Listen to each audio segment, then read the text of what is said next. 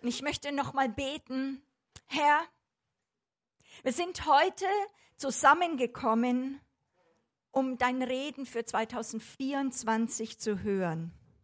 So öffne im Geist unsere Augen, unsere Ohren,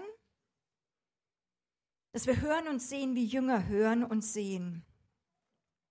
Wir suchen dich, wir benötigen Erkenntnis für diese Zeit, in der wir leben, damit wir wissen auch, was zu tun ist. Amen. Ja, heute soll ein Tag sein, wirklich, wo ihr ganz konkret Stimme Gottes hört, wo ihr ihn erwartet, vielleicht auch weit über das, was ich zu sagen habe. Und mein Wunsch ist, dass ihr auch richtig Handwerkszeug in die Hände bekommt, wo, sag ich mal, die euer Leben in der Nachfolge für 2024 stärken soll. Und ich gebe euch prophetische Worte von mir und unserem Team weiter, aber auch einige Leitplanken, die andere Propheten, wie es in die Jacobs und der Prophetic Roundtable sozusagen gesammelt hat. So ihre prophetischen Worte werdet ihr dann bei YouTube sozusagen finden. Ihr könnt sie dann schriftlich downloaden und die sind auch sehr hilfreich. Dort, sag ich mal, sind nochmal verstärkt Worte Gottes für die Weltsituation und auch Nationen. Beschäftigt euch damit.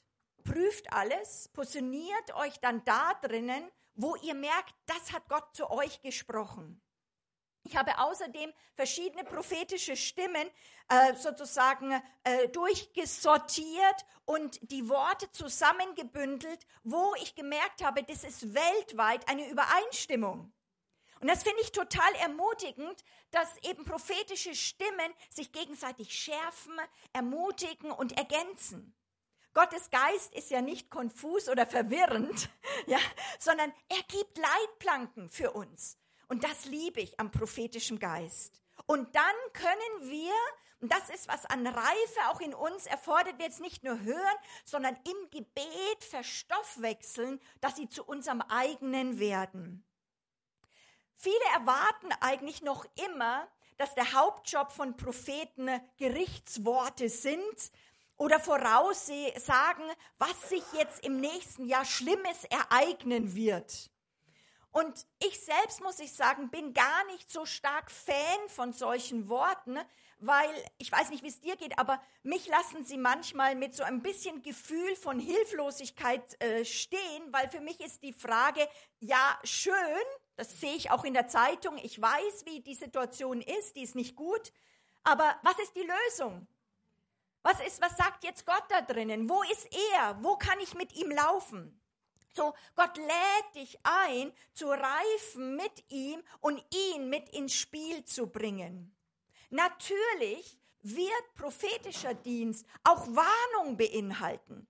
Aber noch viel mehr wird wirklich seine, die Gnade, eine Gnade sein auf dem prophetischen Dienst, den Leib Jesu, das Volk Gottes, dich und mich, durch wirklich schwierige Zeiten durchzumanövrieren, zu stärken, dass du standhalten kannst, sodass das äußere, die sichtbare Welt nicht in dich einbricht und du nur reagieren musst, sondern dass du Akteur bleibst, dass du gestalterisch tätig sein kannst und wird das Volk Gottes immer wieder ermutigen, seid jetzt stark, da ist euer Gott.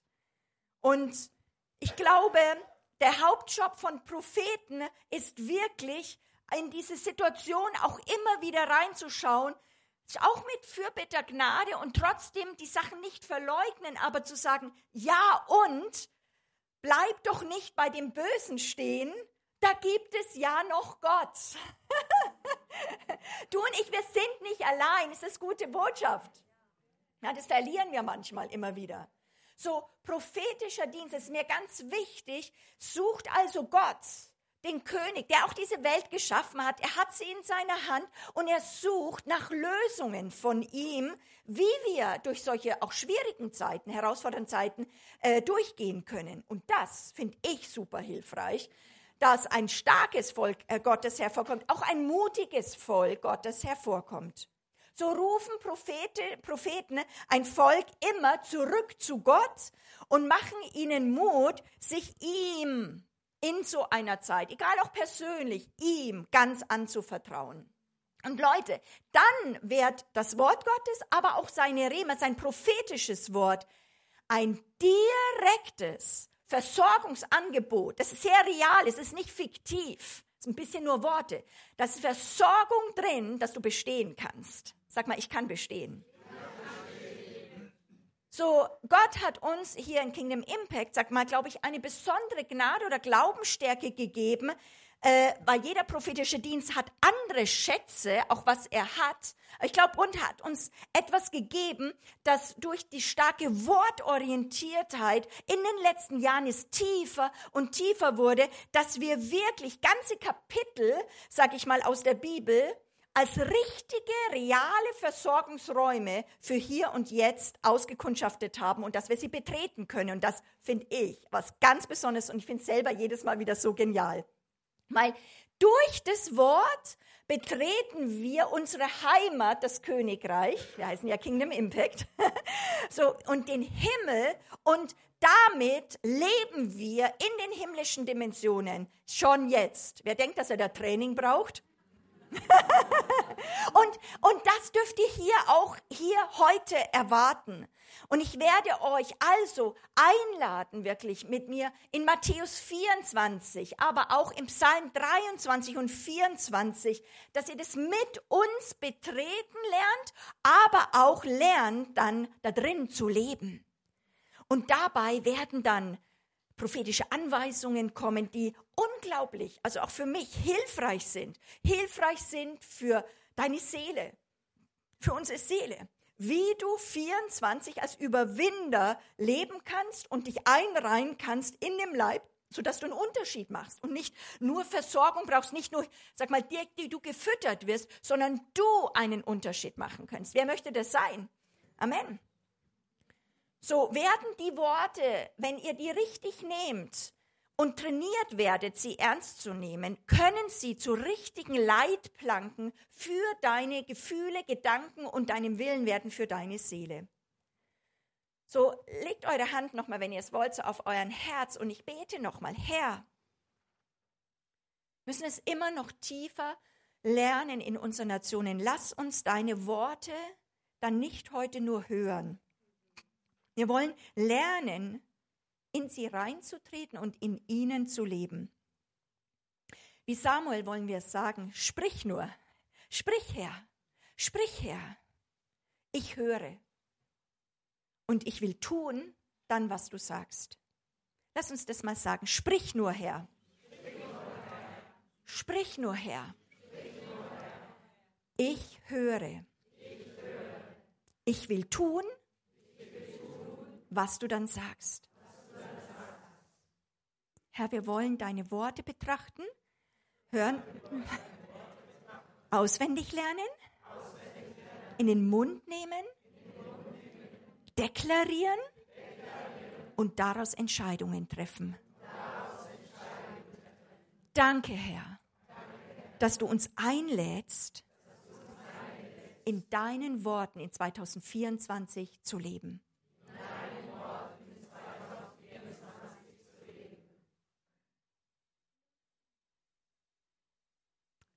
Halleluja. Wir werden an diesem Tag in drei Wellen durchgehen und äh, ich fange mit dieser ersten Welle an. 2024, Matthäus 24. Das kann man sich gut merken. das finde ich toll, wenn das so zusammenpasst. Als ich Gott suchte für 2024, sagte er mir, führe Menschen in Matthäus 24 ein, denn dort möchte ich mit ihnen reden. So höre das. Gott lädt dich heute ein, dich und mich, in Matthäus 24 einzutreten, es nicht zu lesen, sondern uns dort rein zu begeben. Und dort finden wir fast eins zu eins wirklich die jetzige Weltsituation aufgezeichnet. Und sein Wort wird real im Hier und Jetzt. Wir finden uns dort wieder. So bitte seht deswegen jetzt auch alle Punkte als eine Aufforderung zu einem Training im Geist für 2024. denn Jesus hat unsere Zeit schon vorausgesagt. In Vers 6 heißt es, sagt Jesus, ihr aber werdet von Kriegen und Kriegsgerüchten hören. Wer hat schon was gehört davon? Gebt acht, erschreckt nicht, denn dies muss geschehen, aber es ist noch nicht das Ende. Die gute Nachrichtübersetzung sagt, erschreckt nicht, wenn nah und fern Kriege ausbrechen. Denn Nation wird sich gegen Nation erheben und Königreich gegen Königreich und Hungersnöte und Seuchen und Erdbeben werden an verschiedenen Orten sein. Dies alles aber ist der Anfang der Wehen. Genau das sehen wir bei uns. Nationen sind im Aufruhr. In der Welt sind wir in Jahren von Erschütterungen. Das wird schon seit Jahren auch prophezeit und gesagt und das erleben wir schon. Kriegen, Turbulenzen, Aufruhr, starke Polarisierung, zunehmende Digitalisierung, dass der gläserne Bürger auch bei uns nicht mehr weit ist. Und immer mehr können wir auch Hass beobachten, einem Hass, der sich gerade im Internet, aber auch in den Demonstrationen Luft macht, äh, wo Leute wirklich absolut äh, in Verzauberung geraten. Das wird natürlich die Atmosphäre über Ländern und auch auf unserem Land verändern. So, wie geht es euch, wenn ihr täglich Nachrichten hört? Hier ist die klare Anweisung heute für so eine Zeit, in der wir leben und fürs Zeitungslesen. Erstens, gebt Acht. Gebt Acht, sagt äh, Jesus. Seid wachsam heißt es. Also nicht gebt Acht, oh, Angst, sondern seid wachsam. Er sagt jetzt in so einer Zeit zu dir, sei nicht blauäugig, sondern bereitet euch vor, präpariert auch euer Herz für solche Nachrichten und seid nicht furchtsam, aber auch ärgert euch nicht die ganze Zeit über die, das Böse in dieser Welt. Ich liebe das an meinem Jesus. Jesus ist also Realist und er sagt, gebt acht. Aber wisst, das muss alles geschehen. Was muss geschehen? Kriege, Hungersnöte, Seuchen, Erdbeben an verschiedenen Orten. Was? Das muss alles geschehen? Das darf doch nicht sein. Nein, das soll nicht passieren. Und Jesus sagt, das muss alles geschehen. Ich weiß nicht, wie es euch geht. Für mich ist das eine Riesenhilfe. Ich muss es nicht verleugnen. Es landet nicht auf mir auch als Fürbitter, dass ich denke, wow, ich muss über alles jetzt reingehen und Feuerlöscher spielen. Ich muss es nicht verleugnen, ich muss aber auch nicht alles wegbeten. Ich sammle mich bei Gott und ich komme unter seine Versorgung und sage, was gibst du mir? Was ist mein Auftrag? Und ich kann Dinge runterholen und in das Leben hier auf der Erde platzieren. Ich komme aber auch versöhnt in den Worten bei Jesus an. Das muss alles geschehen. Es ist aber noch nicht das Ende. Gebt acht. Punkt Nummer eins. Seid wachsam. Zweitens, ein klarer Befehl. Das ist nicht ein Vorschlag sozusagen, sondern er sagt, ich gebietet es euch, erschreckt nicht als mein Volk. Hört auf, Angst zu haben, erschreckt nicht. So in diesem Wort, wenn du das richtig lernst zu empfangen, auch richtig prophetisch für diese Zeit, kannst du sagen, Jesus sagt zu mir, Monika Flach, erschrick jetzt nicht. Hör auf, stopp. Das ist ein Befehl. Ich liebe Befehle. Bam, das gibt mir einen Stopp. Dann immer, oh, Stopp. In diesem Wort ist Versorgung, dass wir das können anscheinend. ich finde es super. Ich kann sozusagen das nicht verleugnen, aber ich kann dort ankommen und sagen, wow, in so einer Zeit, es ist anscheinend ja wirklich eine Möglichkeit, wenn Jesus sagt, erschrick nicht, dass schon eine Möglichkeit bestände, dass ich Sorgen und Angst Raum geben könnte. Sonst würde es ja nicht sagen. Also das ist da, es wäre da, es, man könnte jetzt drauf einsteigen und jetzt krätscht Jesus rein und sagt, ja, stopp aber, erschrick nicht. Das finde ich so genial. Lerne Furcht anzustehen, nicht die Türen zu öffnen, sondern sagen, stopp, ich ähm, sag nicht, ich darf jetzt mich nicht fürchten, jetzt darf ich auch mich nicht sorgen mehr, was will denn Gott noch was, sondern in dem Wort, in dem Befehl, erschrick nicht, sagt der Hirte und der König, ich bin da, hör auf, dich aufzuregen und erschrick nicht. Das ist ein Training. Wer denkt, dass er Training da drin braucht? Dieses Wort nicht mal zu hören, sondern geschehen zu lassen an dir. Das ist die Kunst in unseren heutigen Tagen. Drittens, Jesus sagt, präpariert euch für einen langen Atem. Das geht nicht so schnell vorbei. Er sagt, das ist nur der Anfang der Wehen. Und einige denken schon, jetzt ist es eine Katastrophe. Wehen zeigen an, dass etwas geboren werden soll. In Matthäus 24, Vers 3 sehen wir den Kontext. Die Frage nämlich der Jünger war, wie wird es vorher, wird es vorher ein Zeichen geben, das deine Wiederkehr und das Ende der Welt ankündigt? Und Jesus antwortet und sagt hier, dass vor seiner Wiederkunft, er wird wiederkommen, Wehen da sein werden. Und die kann man nicht einfach nur wegbeten. Er sagt, wir sollen aber, wenn das geschieht, den Fokus nicht verlieren. Sag mal, ich möchte den Fokus nicht verlieren. In all dem geht es nicht darin, alles wieder runter zu tun, dass wir ja so schön wieder unser schönes deutsches bürgerliche Leben so haben in Sicherheit. Es geht um seine Wiederkehr. Er möchte wiederkommen. Und darauf freuen wir uns gefälligst. also Frauen, denke ich, können das auch sagen, wen sind jetzt nicht in sich was Schönes, aber sehr notwendig, dass ein Baby hervorkommt. Und Jesus sagt anscheinend, mit dem werden ja das Wort wehen verwendet, wir sollen auch so durch diese Zeit gehen. Wir sollen ihr nicht ausweichen, da müssen wir durch. Ja, die Frauen, wir wissen, wenn die Wehen mal angefangen haben, da geht's nicht mehr zurück. Sagen, bleib drinnen, ich, so, dann geht's durch, Wehe nach Wehe.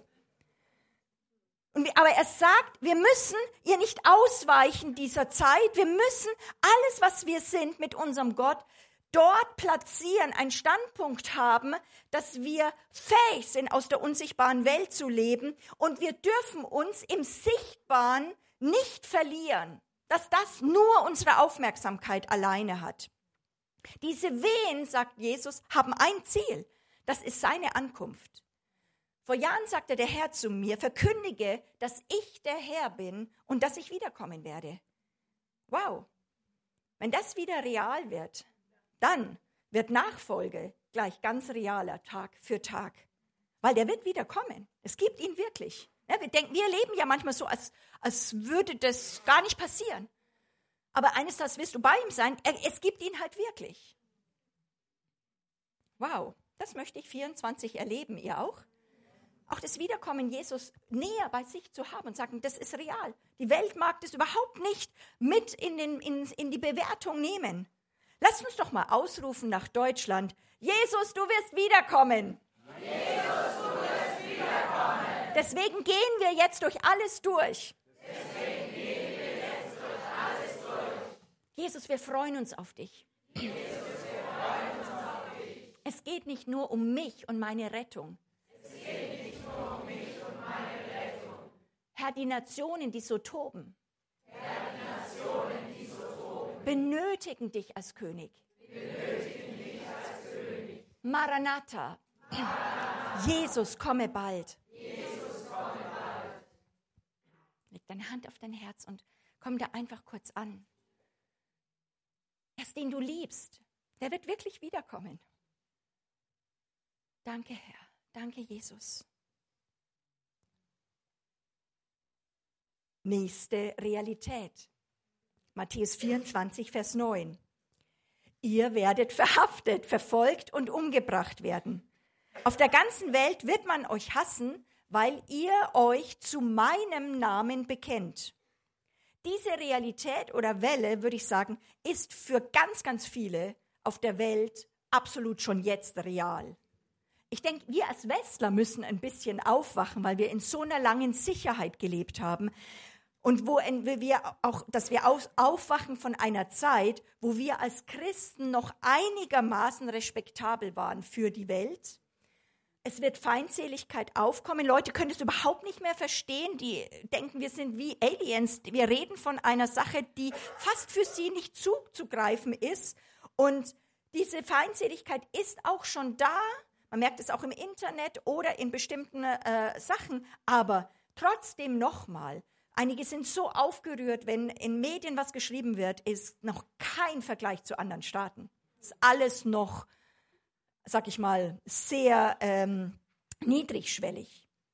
Deswegen ist immer noch jetzt die Zeit, nämlich viertens, präpariert euch auch jetzt in 24, seid bereit für Verfolgung. Kommt auch in Matthäus 24 in Jesu Voraushersagen an und lernt sie zu akzeptieren und geht auch vom Geist und auch mental mal in solche Situationen rein. Wir müssen aufwachen und uns darauf innerlich vorbereiten. Jesus möchte uns stärken, wenn, wenn er das sagt, indem er uns sagt, es ist real. Was mit mir passiert ist, wird euch auch passieren. Und wir, wir können selbst im Friedenszustand uns schon dem mal lernen zu stellen und nicht sagen, ich drück, drück das auf die Seite. Weil akzeptieren wir Situationen, dann können wir in Gottes Stärke Situationen begegnen. Das ist nicht aus Seelenpower raus. Das geht wirklich durch, nur durch den Heiligen Geist, weil wir lernen, das Unsichtbare aus dem Unsichtbaren zu leben. Ich habe mich schon als junge Frau sehr intensiv immer wieder mit dem Tod beschäftigt oder mit Verfolgung beschäftigt, damit ich lernen kann, von innen nach außen zu leben und nicht von außen nach innen. Sag mal, ich muss lernen, ich muss lernen. von innen nach außen zu leben. Und nicht das Äußere, darf mich überwältigen. Nichts Äußeres, darf Macht bekommen über mein Herz. Wenn wir aber vor Verfolgung nur Angst haben, also sagen, ich will das überhaupt nicht anschauen, uns dem verweigern und auch, wo Jesus das klar sagt, hey, das ist, wird normal sein, uns dem, sag ich mal, das verleugnen, so nach dem Motto, mir geschehe das bloß nicht, werden wir in Verfolgungssituationen, wenn die plötzlich äh, stattfinden würden, wirklich einknicken. Wir werden falsche Entscheidungen dann in dem Moment treffen, weil wir humanistisch anfangen zu denken. Und wir werden wenn das nicht passiert, bitter werden gegen Gott, weil wir nicht verstehen, dass er sowas zulässt, weil wir das nicht ernst genommen haben, was er gesagt hat. Und wir werden bitter, also wir werden bitter werden, vergiftet werden durch einen Gnadenmangel, dem, den wir in dem Bösen, was auf uns einstürmt, begegnen. Das Böse hat Gnadenmangel in sich und möchte magnetisch uns Macht über uns bekommen. Und Jesus sagt, ich habe das Böse überwunden. Aber das braucht auch in Europa ein Training.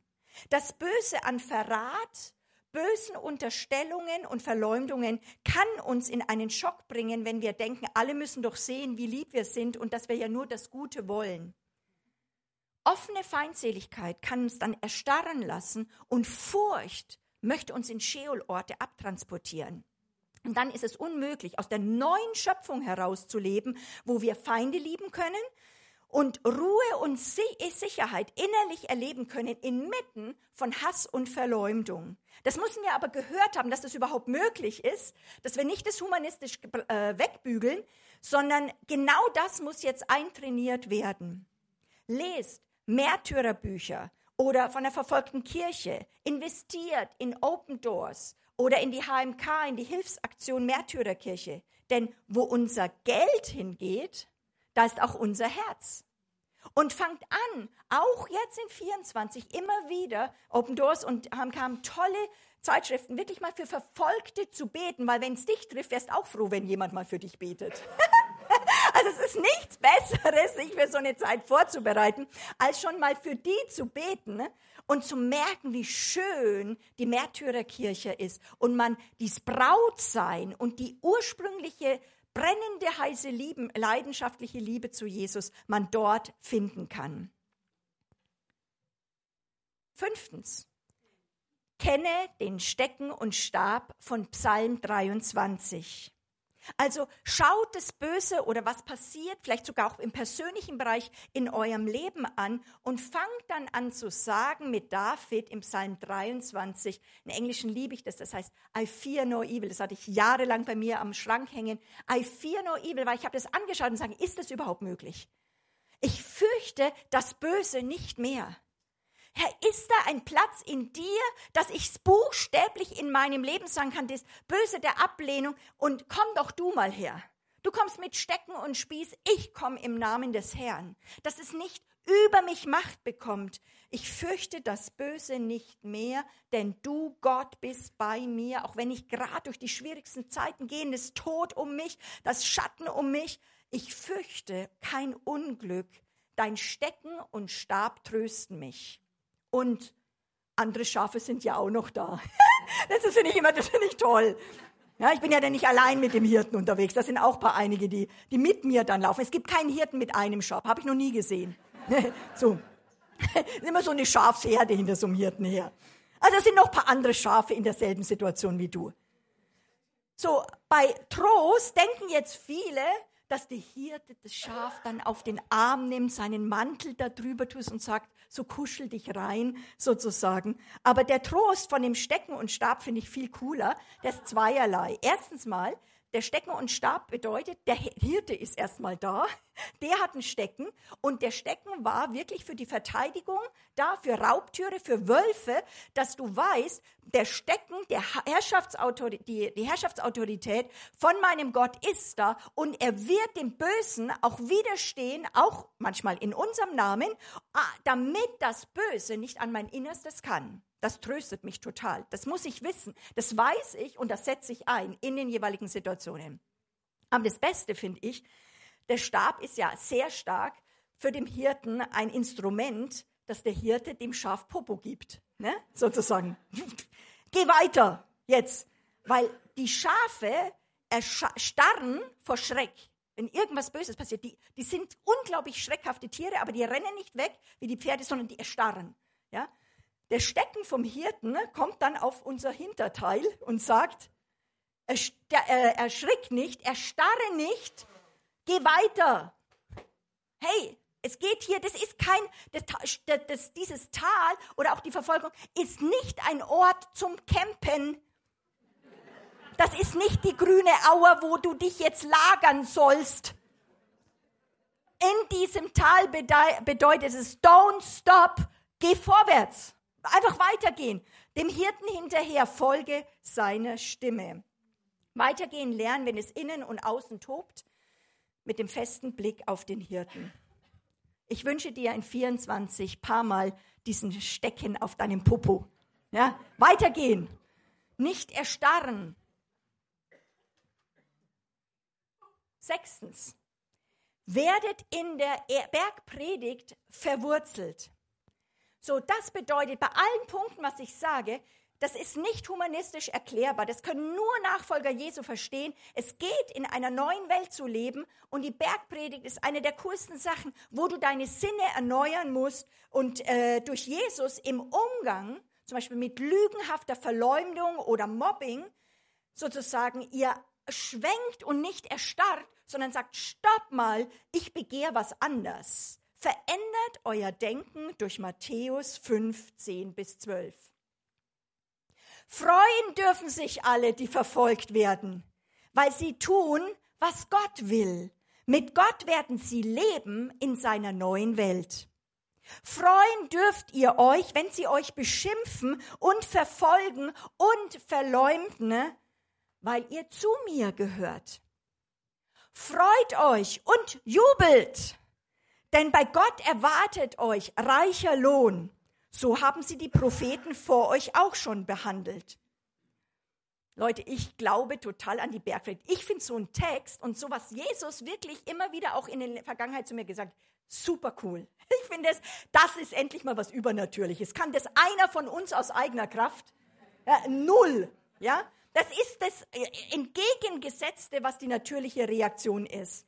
Und da muss was, ein Metanoia in dir passieren, dass du dich auf die richtigen Textpassagen konzentrierst. Also nicht Freude muss ich jetzt, es ist fett gedruckt, ja, ich muss mich jetzt freuen, sondern dahinter steht, mit Gott werden sie leben in seiner neuen Welt. Das finde ich cool. Das heißt, ich muss mich darauf konzentrieren, deswegen kann ich mich freuen. Ich, äh, ich bin Botschafter einer anderen Welt und lerne das auszuleben.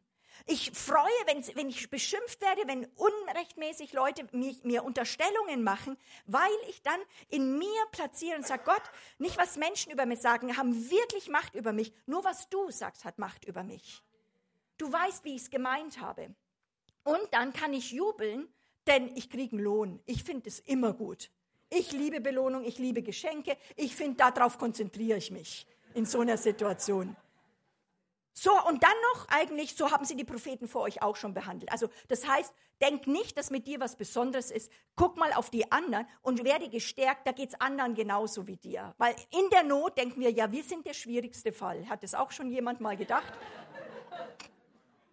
Also ich glaube total in die Bergfrieden, finde sie total cool. Und ich weiß noch, sag ich mal, ähm, wie wir in Konstanz waren in unserem Wohnblock und plötzlich richtig, sag ich mal, Feindseligkeit begegnet sind. Einige Mitmieter gingen gegen uns los und drohten mit Gericht, dass unser Team schon etwas Angst bekam. Und dann öffne ich das Wort Gottes und sage, hey, das ist doch echt jetzt mal eine Gebetserhörung. Ja, also wir lesen das immer und aber wo kriegen wir denn jetzt mal Feinde her? Jetzt haben wir sie endlich.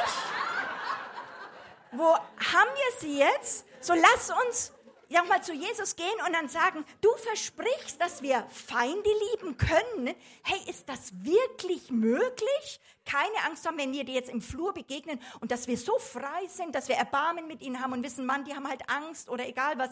Aber hey, wir sind doch die Freien. Uns, wir können Unrecht erleiden, wenn die uns alles wegnehmen würden. Na, dann schlafen wir halt unter der Brücke. Das, das, wir müssen ja nichts Äußeres festhalten. Nehmen Sie Weibknecht, Viehmarkt, alles, was man, das Reich, diese unsichtbare Versorgungswelt, das wird uns bleiben.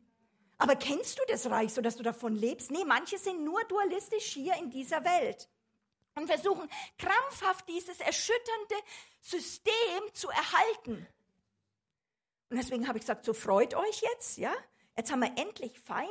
Das Ziel ist jetzt, ein Change zu machen. Also nicht zu sagen, wir beten die Situation weg, sondern sagen, jetzt da, Matthäus 5, Kapitel, das ist jetzt unser Dings. Jetzt können wir endlich mal was trainieren. Und das muss für dich begehrenswerter sein als das Schöne, dass es wieder aufhört, diese Situation. Wow. Zuerst war ein bisschen offener Mund da, dann war aber plötzlich ein Erkennen da. So, und dann haben wir das ausprobiert. Und manchmal hat die Seele gezittert, aber äh, wir haben richtig, wirklich Land erobert, dass wir gemerkt haben, wir waren die Freien. Und wir konnten auch den Feinden wirklich gut begegnen. Wer möchte das erleben? Wer möchte wirklich Botschafter einer anderen Welt sein? Es geht nicht, diese Welt nur zu erhalten. Gott wird eine neue Welt schaffen, die verändern und wir sind Botschafter einer ganz anderen Welt. Das muss in uns sein.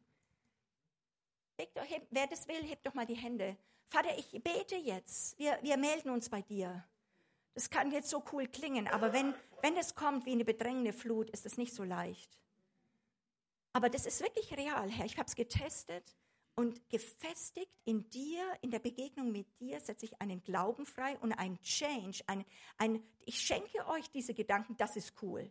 Das ist begehrenswert. Ich will das erleben. Und ich bete, dass ihr, ja, für jeden, das da ist. Und ich bete für radikales Umdenken in Jesu Namen. Amen. Dann bringt Jesus wieder den irdischen Realismus, wenn wir nicht dem Stecken und Stab Raum geben. Und er zeichnet die Folgen auf. Matthäus 24, 10 bis 12. Und dann werden viele zu Fall kommen und werden einander überliefern, verraten und einander hassen. Und viele falsche Propheten werden aufstehen und werden viele verführen. Und weil die Gesetzlosigkeit überhand nimmt, wird die Liebe der vielen erkalten. Siebtens. Die Realität von Gesetzlosigkeit, Flüchen und das Erkalten der Liebe. 7a. Gesetzlosigkeit. Ich glaube, dass das Wort Gesetzlosigkeit uns sehr beschäftigen wird. Die Polizei weiß manchmal gar nicht mehr, wie sie Ordnung halten kann, weil das so überhand nimmt. Äh, Werte, Ordnungen nicht mehr greifen. So jeder tut, was in seinen eigenen Augen recht ist. Gewalt, Jähzorn, Hass, der plötzlich eine rationale Herangehensweise überhaupt nicht mehr ermöglicht, keine Kommunikation mehr möglich macht. Es ist richtig, richtig gefährlich. Krasse Zauberei und Seelenpower wird unkontrolliert ausgelebt und öffnet dem Feind und auch den Mächten, den Geistern von Furcht Tor und Tür. Und die Psychiatrien werden voll sein. Jesus sagt es nicht nur für die Welt. Ich, äh, bei ganz vielen nicht trainierten Christen wird die Liebe erkalten. Sie kennen das Reich Gottes nicht, wissen nicht, warum das geschieht und werden irre an diesem Gott. Sie haben, werden irre an ihrer Berufung, kennen den Stecken und Stab nicht und das Kreuz, können Böses nicht austauschen und das Böse erwischt sie volle Breitkante. So wird ihre Seele total erschüttert und womöglich abtransportiert und sie lernen die Feinde nicht aus ihren Toren draußen zu halten. In Jesaja 28, Vers 6 sagt aber das, das Wort, der Herr wird aber denen eine Kraft sein, welche den Kampf zurücktreiben zum Tor. Wer möchte dafür eine Ausrüstung bekommen? Vater, wir setzen eine Ausrüstung dafür frei im Namen Jesus, eine Kraft, die du hast, innere Feinde, Dinge, wo von außen was einbrechen will, wieder zurückzutreiben, dass dein Reich, was ein innerliches Reich auch ist, dass wir in dir sind, gefestigt ist in Jesu Namen. 7b. Segen oder Fluch bestimme du. Wut, Zorn und Flüche werden Flüche also Hass werden Flüche freisetzen. Und es wird wie an der Tagesordnung sein, über alles zu urteilen, Flüche, Negatives auszusprechen. Für mich ist die Frage heute an euch, das hat Gott mir nochmal wirklich gegeben, weißt du, Flüche zu brechen? Weißt du, wie das geht? Spätestens 2024 solltest du das lernen. Flüche, Worte, die ausgesprochen sind, zu brechen, weil diese Flüche bestimmen und verändern Atmosphäre und es braucht ein Volk, das was dagegen setzt und nicht mitmacht, nur das Sichtbare zu sprechen. Weißt du, Segen freizusetzen? Du musst selber mitbekommen, was du sagst und redet dein Geist oder redet nur deine aufgewühlte Seele. Stopp dem. Deine Worte sind mächtig. Stell einen Wächter vor deinen Mund. Wir müssen etwas vom Himmel freisetzen durch unseren Mund. Das hält den Feind zurück. Deine Anbetung ist nie nur privat. Der Feind kennt die Anbeter und sie sind ihm ein Dorn im Auge. Und deswegen müssen wir die Power wirklich von Anbetung kennen. Wir müssen Flüche brechen, wir müssen segnen lernen und wir müssen tief wieder in eine brennende Leidenschaft der Anbetung zu unserem Jesus kommen. Segen und Anbetung und die Kraft des Blutes Jesu sind die einzigen Waffen, die Flüche entmachen können und die Atmosphäre in einer Familie, einer Firma oder Nation verändern können. Wem gibst du deinen Mund? Entscheide du. Wer möchte lernen, Flüche zu brechen? so trainiert zu werden, dann möchte ich euch wirklich nochmal einfach wirklich das Buch von Derek Prince, Segen oder Fluch empfehlen oder vom Gebetsbuch für die Ernte ist ein ganzes Kapitel über Segnen, dass wir 24 jetzt schon für die nächsten Jahre bekannt werden. Also Leute von dir sagen, wow, das ist eine, eine Person, die voll segnen kann. Nicht nur, ich segne dich, sondern mit was segnest du Dinge? Und hast du etwas dagegen zu setzen, gegen diese Wortinflation vom Bösen? 7c ist einer meiner Lieblingspunkte, immer wieder natürlich als prophetische Person, aber da gibt es ja noch Gott. Es benötigt jetzt in dieser Zeit wirklich Menschen, die ihren Gott kennen und ihn ausrufen, nicht nur Strategien. Aber da gibt es doch noch Gott. Hey, stopp, der Feind kommt wie eine bedrängende Flut, aber Gott. Herr, lass mich nicht eingeschüchtert sein. Da gibt es ja noch dich. Finsternis bedeckt die Erde, aber über mir strahlt der Herr aus.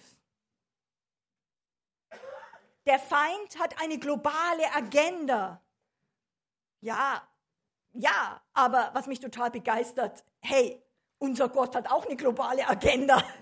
Das, das begeistert mich total. Gott hat einen weltweiten Plan und den sollen wir prophezeien. Wir als prophetisches Volk dürfen jetzt nicht nur, sag mal, alles eben wegbeten oder nur unsere Kraft da rein investieren, sondern komm mir und sag, ich verstärke die großen Pläne Gottes, seine Pläne von Jesaja 19, seine Pläne mit Israel, seine Pläne mit dem Königreich, der neuen Schöpfung, seinen Plan, dass er wiederkommt, dass die Welt gerichtet wird. Das alles kannst du ohne Risiko immer und wieder ausrufen jetzt in dieser Zeit. Wir sind seine Bodentruppe. Wir dienen ihn, erwarten ihr, ihn und sagen, so dein Wille, deine Pläne sollen durchkommen inmitten den Turbulenzen und den Aufruhr der Nationen. Ich bin vor Jahren immer wieder angegriffen worden, was der Feind gesagt hat, ey, ist doch zu allgemein, äh, wenn ich diese großen Pläne Gottes gebetet habe. Und äh, das bringt doch überhaupt nichts. Und ich habe erkannt, wie total mächtig das ist, wenn ich mich dort positioniere. Das stabilisiert auch mich total. Ich verzettel mich nicht in den, in den riesigen Wellen, sondern ich bleibe auf Spur. Wir müssen prophetisch Gott nicht jedes Detail vorgeben im Gebet, was er tun soll, aber wir müssen sehr wohl Schulterschluss machen mit seinen großen Plänen. Und wir kennen ihn erst über allen Namen auf dieser Welt und auch von Machthabern. Ich sehe ihn immer wieder äh, auf dem Thron sitzen und vom Psalm 2, dass er lacht. Und ich trainiere mich zurzeit wirklich, wenn ich äh, Nachrichten höre, sein Lachen zu hören. Ja, dieses Stricke abbrechen, die Aufrührer. Wenn du das liest, was Leute in Stolz sagen, dann gehe ich mal im Psalm zweimal hoch, ziehe das mit hier runter in diese Nachricht und ich trainiere mich, sein Lachen zu hören. Wir sind gerade in mächtigen Wogen, aber wir wissen, wie das Ende sein wird und beten vom Ende her. Und ich trete dann ein in das Wort, bin da drin geschützt, kann mit diesem Wort Be Veränderung bewirken und vor allem Atmosphäre bestimmen und den Duft der Hoffnung freisetzen, weil Hoffnung braucht diese Welt.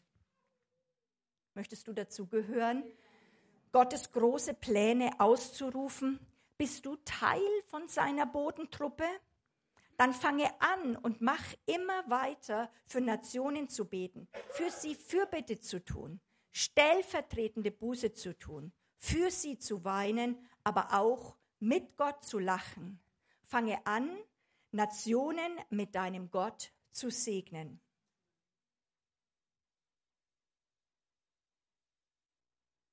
Ich möchte jetzt aus diesem Segen und Fluch und Anbetung, wo aus Matthäus kommt, einen Einschub machen. Ich möchte zur prophetischen Bewegung reden. Wir benötigen nämlich eine neue Dimension der Kraft in der prophetischen Bewegung. Wie ist es mit uns in der prophetischen Bewegung? Bringen wir Segen? Verändern wir Atmosphäre oder bringen wir selbst auch Fluch? Gott hat da viel mehr Klarheit und Schärfe für uns. Aber wir müssen an himmlische Orte und ihm so gesättigt sein mit seiner Liebe, dass wir, selbst wenn wir im Geist Gerichtsurteile haben, so diese Urteile in seiner Spirit, in seiner Gesinnung reden können. So prophezeie nie aus einem verdammenden Geist oder aus einem menschlichen Furchtbereich. Da muss deine Seele wie ein Instrument erst gereinigt werden, dass Furcht raus ist, dass es sauber rauskommt. Gottes Segen und sein Gericht müssen seinen Geschmack haben. Kommt, es muss von einer anderen Welt kommen. Bist du berufen, vielleicht auch hier Prophet zu sein?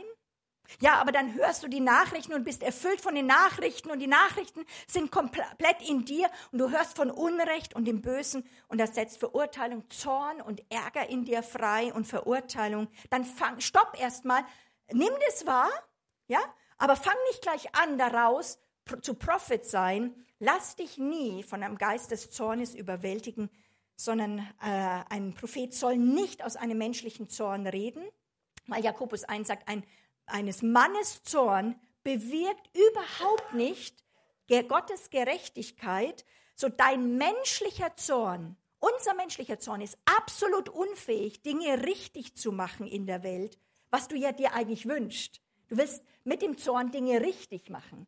Aber der Zorn, der menschliche Zorn, hat nicht die Power, das zu verändern. Es braucht eine Übernatürlichkeit. Im Gegenteil, dein menschlicher Zorn lädt Mächte der Finsternis geradezu noch ein. Wir müssen gereinigt sein und es geht nur durch die Furcht des Herrn.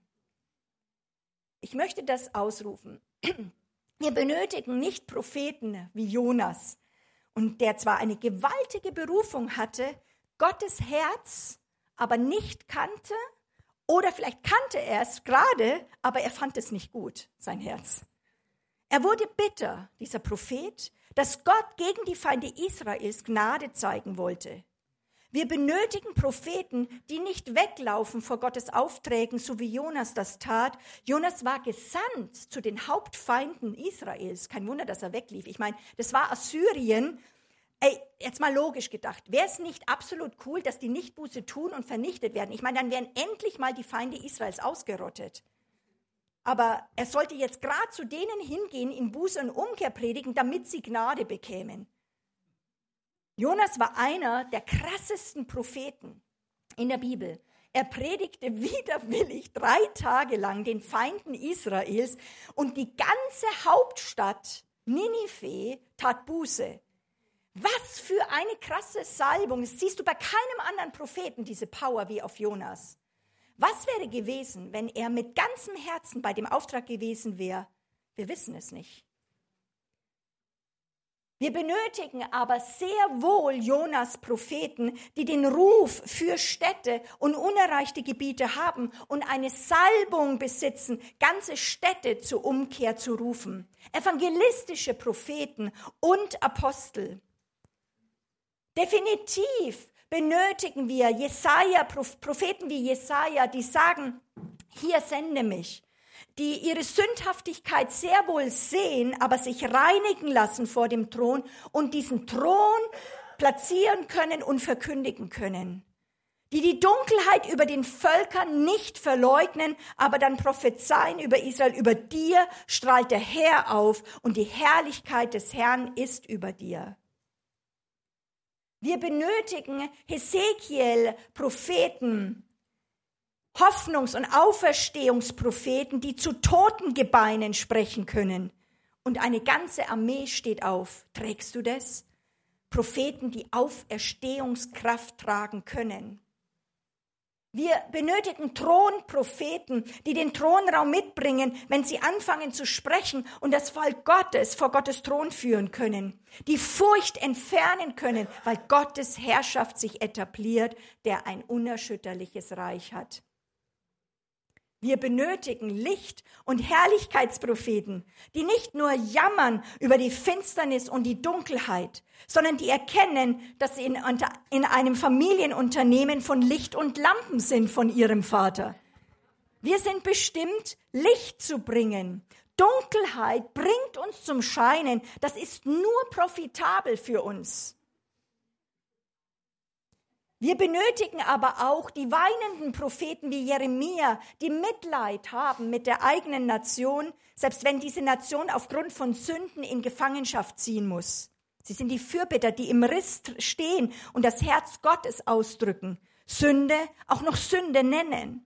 Sie sind stark mit den Tränen der Fürbitte.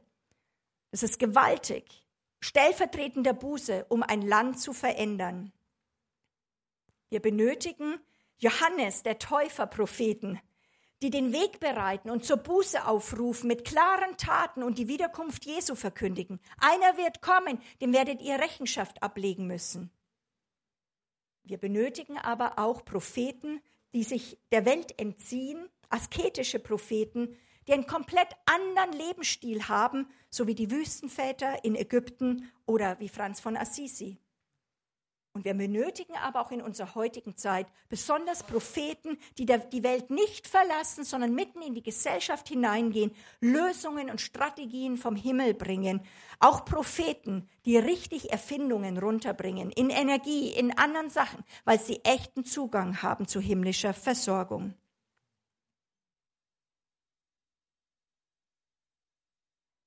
Ich werde jetzt nicht sehr tief darauf euch reagieren lassen weil ich möchte noch äh, weitergehen. Aber wenn ihr das nochmal anschaut, auch beim YouTube so oder auch ihr könnt dann kurz stoppen, So, nehm, geht dort rein in diese Fragen. Was für ein Prophet bist du? Wie willst, willst du deinen Zorn reinigen lassen? Was soll auf deinen Lippen sein? Und bist du ein Thermostat, der die verändern, die Temperatur verändern kann? Oder bist du als Prophet nur ein Thermometer, der einfach immer nur die Raumtemperatur anzeigt, aber keine Lösung aufzeigen kann?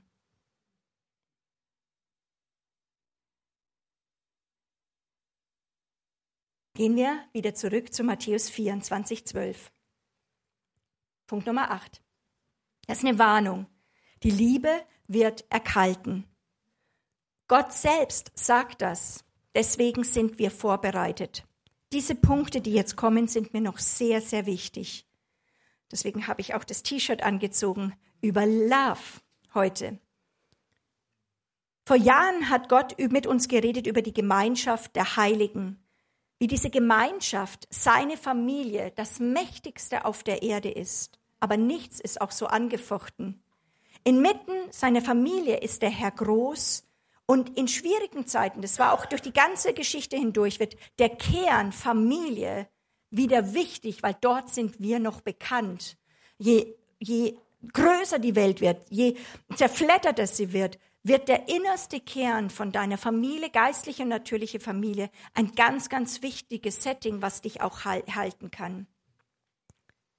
Wir haben als einer der Hauptpunkte für dieses Jahr 2024 ist ein Jahr der Beziehungen, der Gemeinschaft der Heiligen und von Malachi 3.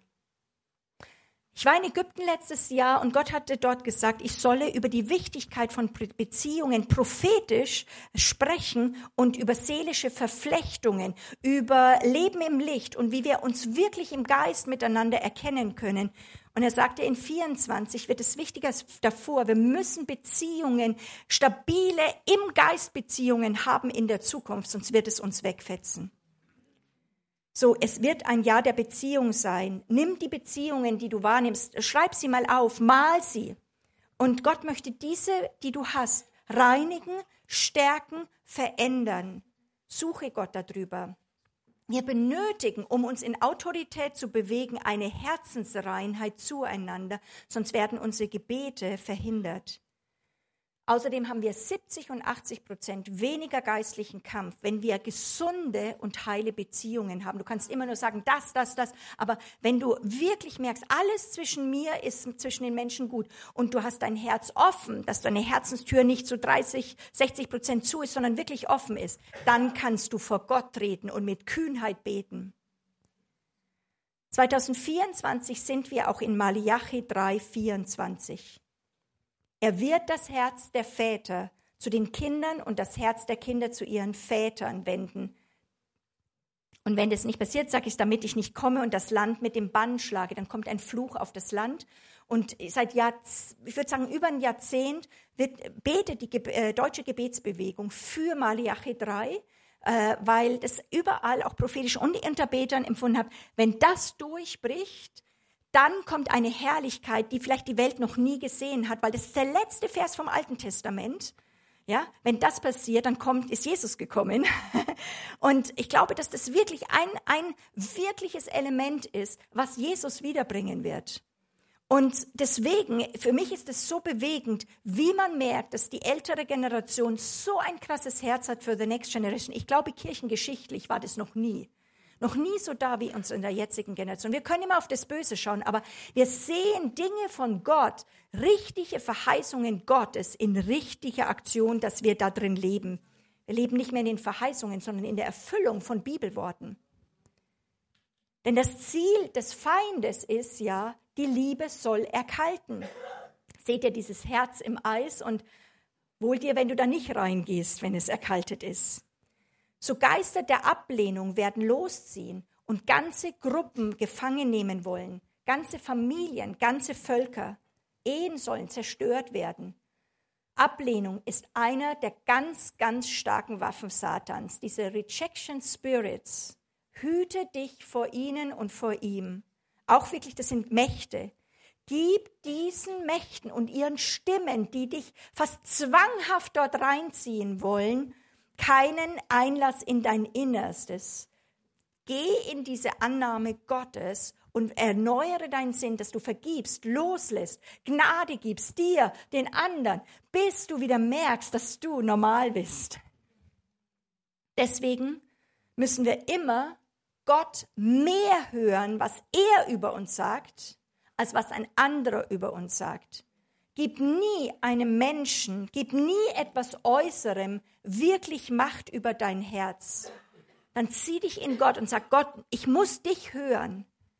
Und wenn du aber was vom Menschen mehr willst, also es, es war ein paar Mal in meinem Leben, dass Gott gesagt hat, was der Leiter jetzt denkt und sagt zu dir, ist dir wichtiger, deswegen bist du so in Turbulenz, dass du gar nicht mehr hören kannst, was ich sage. Und dann habe ich sofort umgesetzt, es tut mir stimmt, das ist der Grund. Vergib mir und sofort umgepositioniert und dann sind die Mächte sofort entwaffnet. Es ist immer wichtiger, was sagt Gott? Und deswegen müssen wir sein Wort ernst nehmen. Diese Ablehnung und Gesetzlosigkeit wird Folgen haben. Die Liebe wird erkalten bei sehr vielen. Und das wird ungeahnte Konsequenzen haben für unsere Völker. Gnadenmangel wird Samen der Bitterkeit in Herzen ausstreuen wollen. Deswegen in 24 und in 25 achte darauf. Achte auf Würzelchen, kleinste Würzelchen von Bitterkeit.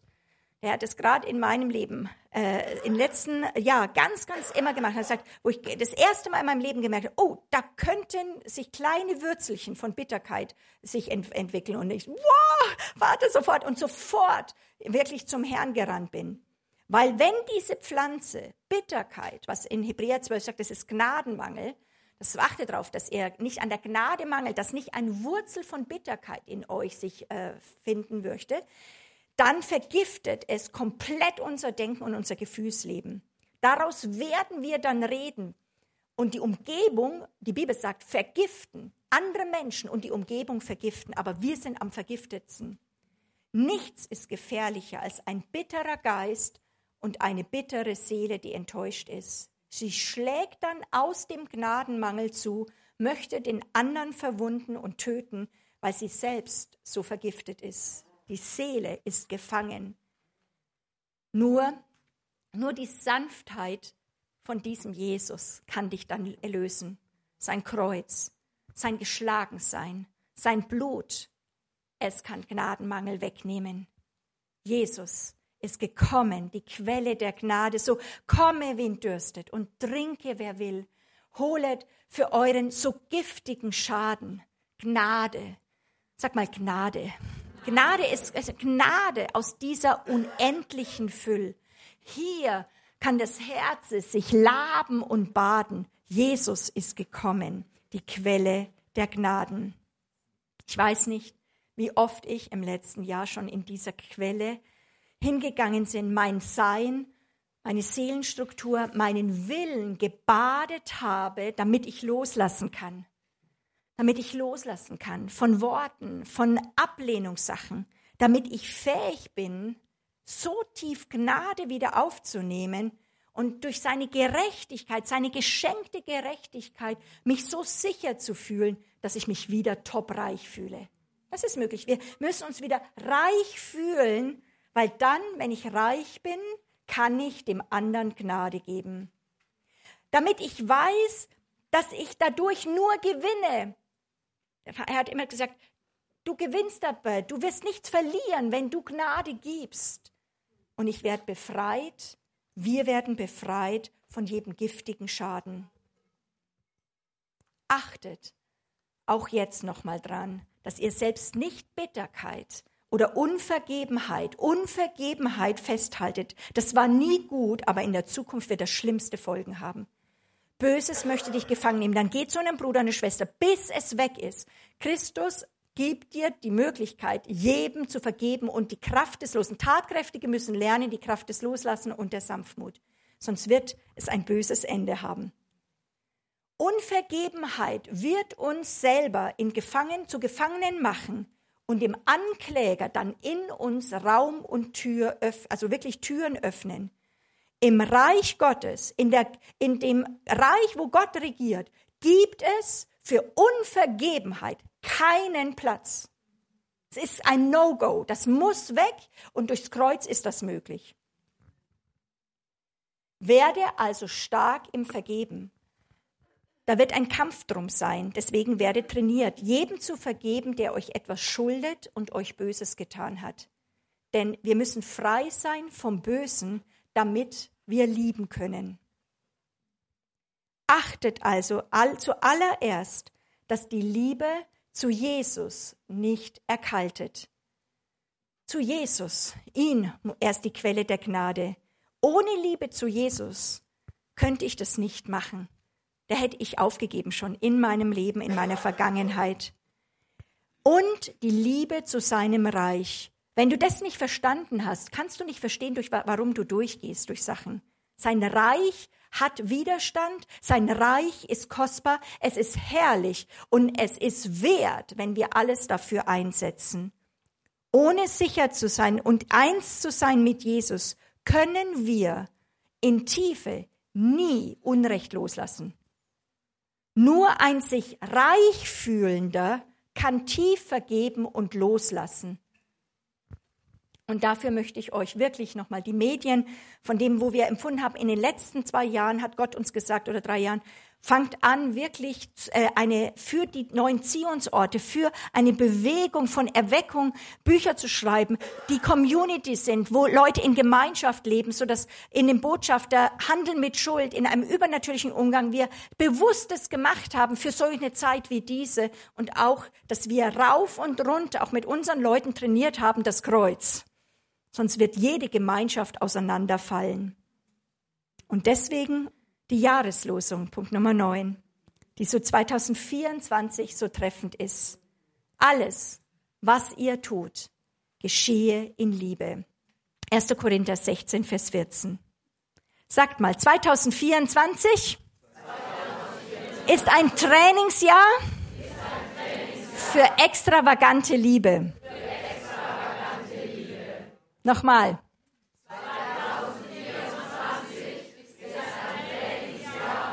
Extravagante Liebe. Sehr gut. Eine Liebe, die nicht minimalistisch ist, so knausrig, sondern die großzügig ist. Eine Liebe, die übernatürlich sein muss. Es ist Zeit für Agape-Liebe und von nur seelisch-humanistischer Liebe, Seelenliebe, äh, Seelenverflechtungen gelöst zu werden in eine Geistesbeziehung hinein. Und es ist Zeit Feindesliebe einzustudieren, zu trainieren und sich darin zu stärken. Der Ankläger wird umhergehen und toben und dich mit Anklagen im Finger ausstrecken oder sogar im Reim Hass und Bitterkeit versuchen reinzuziehen, auch in Beziehungen, die uns nahe sind, auch manchmal in Ehen. Wir müssen dann nicht mal nur eine heile Ehe suchen oder eine heile Beziehung. Wir müssen absolut Botschafter Jesus sein. Du musst verzehrt sein von seinem Reich und dieser neuen Welt, in der du eingeladen bist, sie mit aufzubauen, sie auszukosten hier auf der Erde. Alles, was wir tun, geschehe in 2024 in Liebe. So, hebt nochmal eure Hände. Vater, ich bete jetzt für uns alle. Präpariere unser Sein mit deiner Liebe. Präpariere uns erst nochmal mit der Liebe zu Jesus. Seid voller Öl, dass eure Lampen mit Öl des Heiligen, voll, Heiligen Geistes voll ist. Ansonsten geht das Licht aus. Nur der Heilige Geist ist der Geist der Liebe, der uns sogar uns, aber auch Feinde lieben lässt. Vater, fülle jetzt, fokussiere, dass wirklich so dein ganzer Geist darauf ausgerichtet ist. Empfangt es auch online in Jesu Namen. Es soll nicht als Aufforderung, nicht als ein Gebot landen, sondern als eine Versorgung, dass Gott das in dir hervorbringen möchte und du kooperierst. Das hat der Herr vor in 24. Amen. Wir kommen jetzt sozusagen in die letzten Anweisungen von Jesus in Matthäus 24, die ja für so eine Zeit wie diese sind. Das Punkt Nummer 10, ausharren lernen durchhalten lernen, standhaft bleiben. Das ist ein Standpunkt einnehmen. Das ist für uns ganz wichtig geworden in den letzten Monaten. Auch im Team haben wir richtig gemerkt, wenn du ein bisschen den Standpunkt verlierst und nur überlegst und humanistisch anfängst zu denken, wow, wir müssen präsent sein mit allem Körper, Geist, Seele an dem Ort, wo Gott uns hingestellt hat. Das ist ein richtig, ganz richtiges, wichtiges Training. Matthäus 24, Vers 13 seht ihr hier noch auch auf der Folie, da heißt es, wer aber ausharrt bis ans Ende, der wird errettet werden. Also wer bis zum Ende durchhält. Wer freut sich darauf? das, ist so, das ist so eine klare Anweisung, ja. Also es wird kein kurzer Kampf, ja. Das ist also nicht was für Sprinter, so zack mal äh, dreimal proklamiert und dann soll es auch weg sein. So anscheinend für so da durchzugehen, benötigt es auch einen langen Atem. Und deswegen freut euch auf ein Training für das Ausharren in 2024. Sag mal, durchhalten lernen. Leute, durchhalten lernen benötigt Tapferkeit mehr als Mut. Mut ist Angriff, da nimmst du Land ein. Tapferkeit ist, du lernst Dinge einzustecken. Sei tapfer. Das darf man ja heute nicht mehr sagen, ja, weil man soll ja immer sofort heulen. Ich halte nicht so viel davon. Ja? Wir brauchen mal auch wieder tapfere Leute, die nicht immer sofort seelisch in irgendwo einknicken. Sei einfach mal auch tapfer. Sag mal zum Nachbar, sei einfach mal tapfer.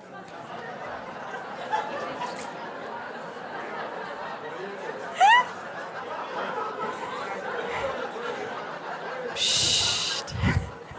Es gefällt euch. Also, du musst, wir müssen, ein Mensch muss sich innerlich präparieren, wenn Schmerz kommt, wenn schwierige Sachen kommen, dann müssen wir uns präparieren, auch mal Dinge auszuhalten, und zu sagen, ja, da gehe ich mit dem Herrn jetzt durch und sei in mir stark, weil es geht nicht mit Zähne zusammenbeißen, es geht über geistlich erfüllt zu sein mit Kraft durch den Heiligen Geist. Das bedeutet, wir müssen Standpunkt äh, äh, einnehmen, standhaft bleiben. Das ist uns ganz wichtig. Das beim Ringkampf ist alles sozusagen, die Füße müssen klar positioniert sein. Hast du keinen Standpunkt, in dieser Welt, also auch in Jesus oder im Wort Gottes, bist du sehr wortarm, verspreche ich dir, du wirst fallen. Du wirst den Boden unter den Füßen verlieren. So, deswegen müssen wir das Wort in Quantität und Qualität haben, weil wir sind nicht selber in uns stark, wir sind nicht selber in uns tapfer. Das ist, weil wir etwas haben, worauf wir uns fest äh, gründen können. Bleib dort und festen Standpunkt, sprecht es auch mal aus, wo hat Gott dich hingestellt, sei es in, der, in einer Firma, sei es in die Gemeinde, sei es in der Ehe und sage 24, ich nehme meinen Standpunkt da drin ein und spiele nicht ständig mit Zurückweichen oder Überlegungen, ist es, will ich, das will ich ganz. Du musst mit allem, was in dir ist, das ist christliche äh, Lebenskraft, dass wir ganz da sein können. Gott mit ganzem Herzen dienen, aber auch im Leben mit Körper, Seele, Geist präsent sind, weil das braucht es. Du brauchst, dass du ganz da bist, weil du hast sonst nichts dagegen zu setzen, was auf dich ein, äh, ja, also auf dich zukommen kann. Weiche nicht zurück. Gib deinen Standpunkt und auch was dein Land ist, nicht einfach auf und haltet es aus, wenn dann auch mal Gegendruck kommt. Das ist alles, was wir als Westler nicht so sehr gerne lieben. Eine englische Übersetzung sagt, aber haltet eure Hoffnung fest bis zum Ende und ihr werdet Leben und Befreiung erfahren. Hoffnung lässt dich dort stehen bleiben, wo du bist. Hoffnung ist im christlichen Glauben ein, ein Anker, ist ein Anker in das Allerheiligste rein, Dort bist du verankert. Du bist in der unsichtbaren Welt, in der Realität des Thrones, in der Realität der wirklichen realen Gegenwart Gottes, der, diesem Gott, der eines Tages wirklich wiederkommen ist, verankert. Und dann wegen kann dein, sein Schiffchen, dein Lebensboot, kann mal Meeres und, äh, Sturm und Meereswogen sozusagen aushalten und es wird dich nicht ins Chaos abtreiben lassen. Die, die Sache ist, wir brauchen verankerte Leute. mit dem Anker der Hoffnung, das wird uns wirklich, wird ein ganz wichtiger Punkt sein. Gib, also was ganz wichtig ist, wenn wir jetzt über Ausharren reden, ist ja doch gerade bei uns, sag ich mal, sag mal sehr verweichlichten Westlern, ja, äh, so immer so ein bisschen, ja, ich harre aus, ich halte es halt irgendwie so irgendwie durch, ja. Ähm, gib dich nicht zufrieden, sagt der Herr, einfach so zu überleben. Dieses Ausharren ist dort nicht gemeint, sondern richte dich auf beim Ausharren und schau nach Möglichkeiten aus, in Gott und in seinem Wort zu erstarken. Glaube an Gott sieht Krisen immer als Chance. Soll ich das nochmal sagen? Glaube sieht Krisen, also Glaube an Gott sieht Krisen immer als Chance. So, ich halte gerade noch durch, ja, sozusagen. Das ist die falsche Mentalität. Dann gehst du, kniest dich nieder und sagst, Gott, das ist gerade bei mir da. Sei ehrlich, aber du musst es losbekommen. Reinige total die vergangene Zeit. Nimm nichts in das Neue mit. Da bin ich selbst auch noch am Reinigen, damit Kraft, Glaubensmut und Freude unser Herz bestimmt. Weil es ist nicht der Zeit für Rückzug, so hinter den gemütlichen Herd oder deinem Selbstmitleid, wo ich ja immer sage, das ist echt ein gefährlicher Feind, Selbstmitleid. Ich sage immer, Selbstmitleid ist nichts anderes als Heulen an der Schulter von Satan. Ja? Das ist so, oh, ich arme Schlucker, ja, und so weiter. Hat dir Selbstmitleid schon irgendwann mal was gebracht? Ne? Irgendwann nachdem du im Sumpf da dich geweidet hast und denkst, äh, selbst wenn Leute kommen und dir übers Haar streichen und sagen, du, arme, äh, du armer Mensch, ja, äh, spätestens dann ne, merkst du, das hat dir auch nicht viel gebracht. Ja, sozusagen in der Suppe da rumzurühren. Also bin, irgendwann sagst du halt, Herr, ich glaube, ich muss doch wieder einfach nur glauben. Ja, es ist so. Ja, ähm, es ist nicht Zeit für Rückzug, weil man sich überfordert fühlt von so einer komplexen Welt und diesen weltweiten Nöten.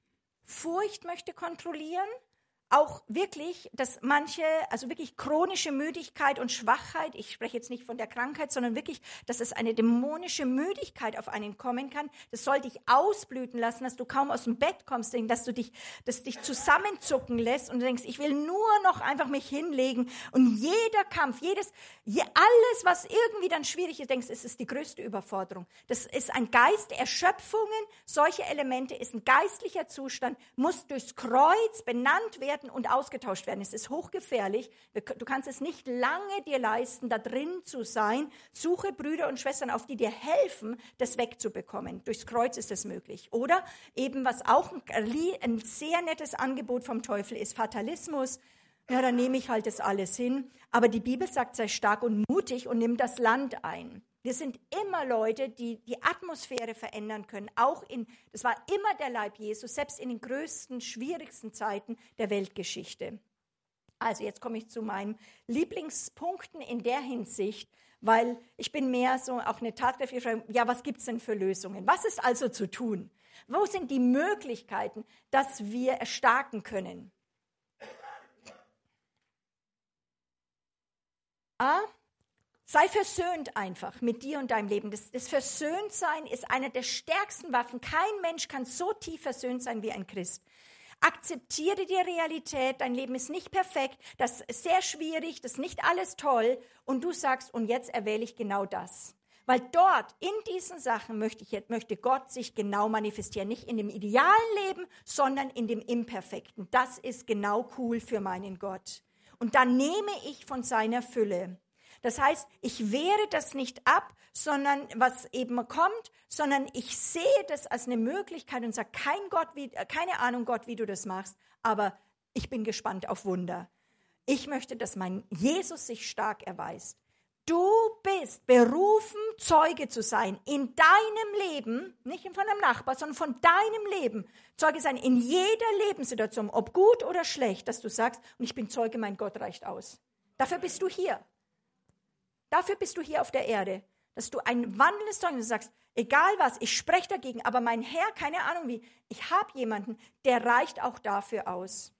Und da drüben tobt der Kampf, Glaubenskampf. In so einer Zeit, möchte ich sagen, gibt es viel zu tun. Das B. Jetzt ist die Zeit für die Ekklesia.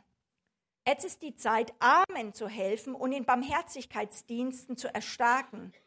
Wir können Ungerechtigkeit widerstehen und unseren Einfluss verwenden, für Schwache einzustehen. Werdet Partner von Mercy Ministries.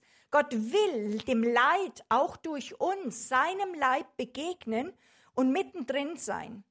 Und wir müssen Glauben in uns kultivieren, wo wir das säen, wo wir selber Dinge, sag mal, zurücklegen, um dort reinzutreten, auch aber uns eins machen im Mitleiden, mit Weinen und Helfen in nahen Orten oder in fernen Orten.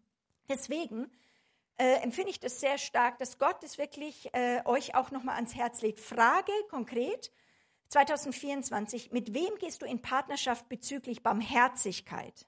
Barmherzigkeit ist ein Muss in dieser Zeit, in unserer Zeit. Das ist ein ganz tiefer Herzschlag, wie wir uns um Witwen, Waisen, um die Armen kümmern ist ein Kennzeichen des Herzens Gottes und von Gerechtigkeit.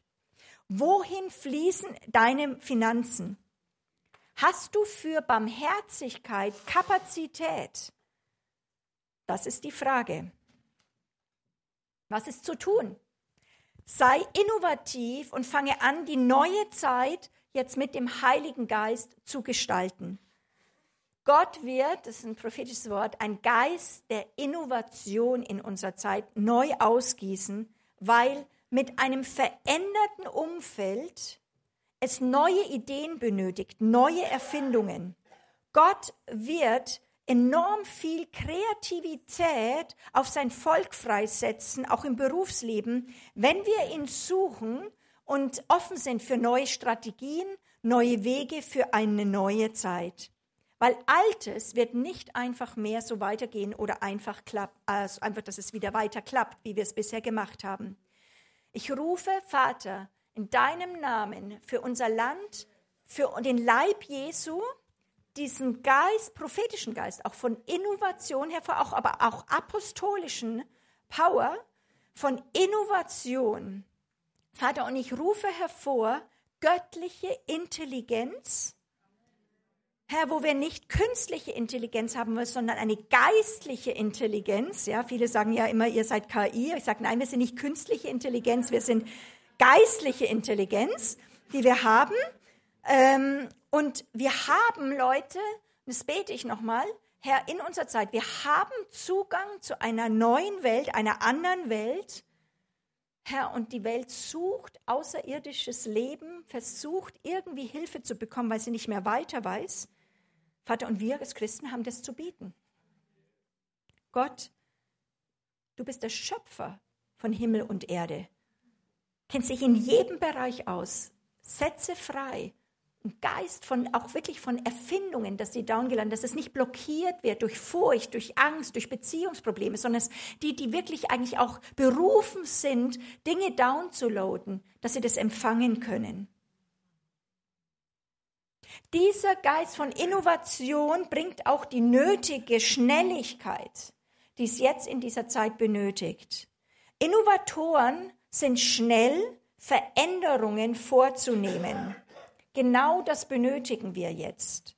Die heutigen Innovatoren arbeiten auch im Team. Sie sind nicht allein. Warum? Weil sie wissen, für diese komplexen Zusammenhänge, auch weltweit, und diese Herausforderungen, die echt komplex sind in dieser Welt, aber auch, ich möchte es bewusst sagen, dafür stehen wir in Kingdom Impact sehr stark, die Transformation der Gemeinde weltweit in komplette neue Dimensionen reinzukommen, braucht richtigen innovativen Geist. Und die sind, äh, die, da benötigen wir Ergänzung. Keiner kann das alleine schaffen. Wir brauchen die Verknüpfungen, die Vernetzungen mit anderen, um wirklich gemeinsam einen Change hervorzurufen. Deswegen fragt auch euch, sei es in der Gemeinde, fragt euch in der Firma, fragt euch aber eben auch für euch selbst, wo benötigst du Ergänzung? Das ist Demut. Wir sind nicht alles. Wir brauchen Ergänzung halte Ausschau und bete, dass Gott die richtigen Leute zu dir bringt oder du zu ihnen kommst. Schaue, äh, erwarte das, halte Ausschau nach ihnen. Wir benötigen bestimmte Leute, damit wir in unserer Bestimmung laufen können Und der Herr setzt Innovation für seinen Leib frei, damit wir uns in diese Veränderung äh, bewegen können und uns darauf einstellen können. So, ich bitte ich, oder ich bete, dass Gott dir auch sag ich mal, aus einem zähflichen, nur das Alte zu bewahren, dich loslöst und sagst, nein, wir müssen das Alte ein Stück weit loslassen und wir benötigen die Schnelligkeit, nicht von dieser Welt, wir brauchen die Schnelligkeit der Ewigkeit. Sag mal, die Schnelligkeit der Ewigkeit.